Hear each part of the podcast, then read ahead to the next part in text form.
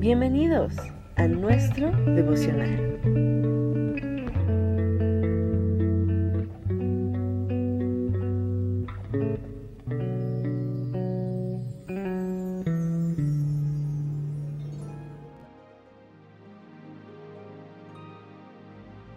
¿Qué tal?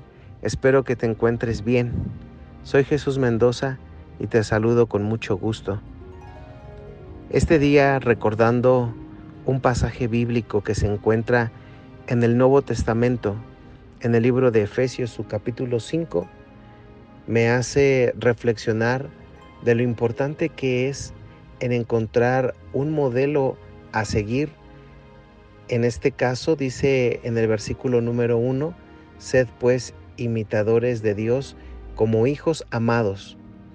Cada uno de nosotros a lo largo de la vida aprendemos de muchas personas que nos rodean que han generado una influencia muy grande. Y lo más importante es cuando nuestra vida se deja influenciar por Dios. A través de esa forma es como podemos obtener un crecimiento importante, una interpretación de la vida más, más específica en cuanto al propósito que Dios tiene para cada uno de nosotros. Lo que me llama mucho la atención de este versículo bíblico es la posición que nosotros tenemos. Cuando nos dice que podamos imitar porque somos hijos amados. Es aquí entonces donde viene esa pequeña eh, ilustración de cómo un hijo trata siempre de imitar a su papá. ¿Cuántas veces nos ha tocado mirar a pequeñitos que Tratan de ponerse la corbata, la camisa, los zapatos del papá cuando están chicos. Y lo hacen porque encuentran un modelo a seguir.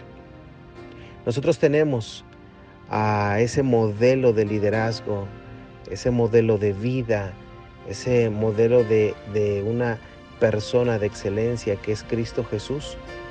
Y cuando nuestros ojos están puestos en Él, también nos inspira mucho para poder tener una vida alineada a su palabra, a sus mandatos, pero más allá de hacer esto como una imposición, se convierte en un privilegio, en una alegría de poder eh, aprender y caminar como Él quiere.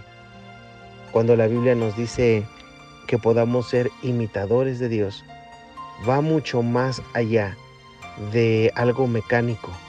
En realidad es poder disfrutar día con día cada uno de esos momentos.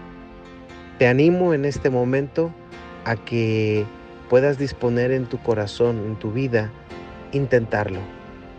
Recordemos mucho cómo debemos de imitar a Dios en el amor, en el perdón, en el trabajo, con la familia y con nuestros seres queridos. Que Dios te bendiga.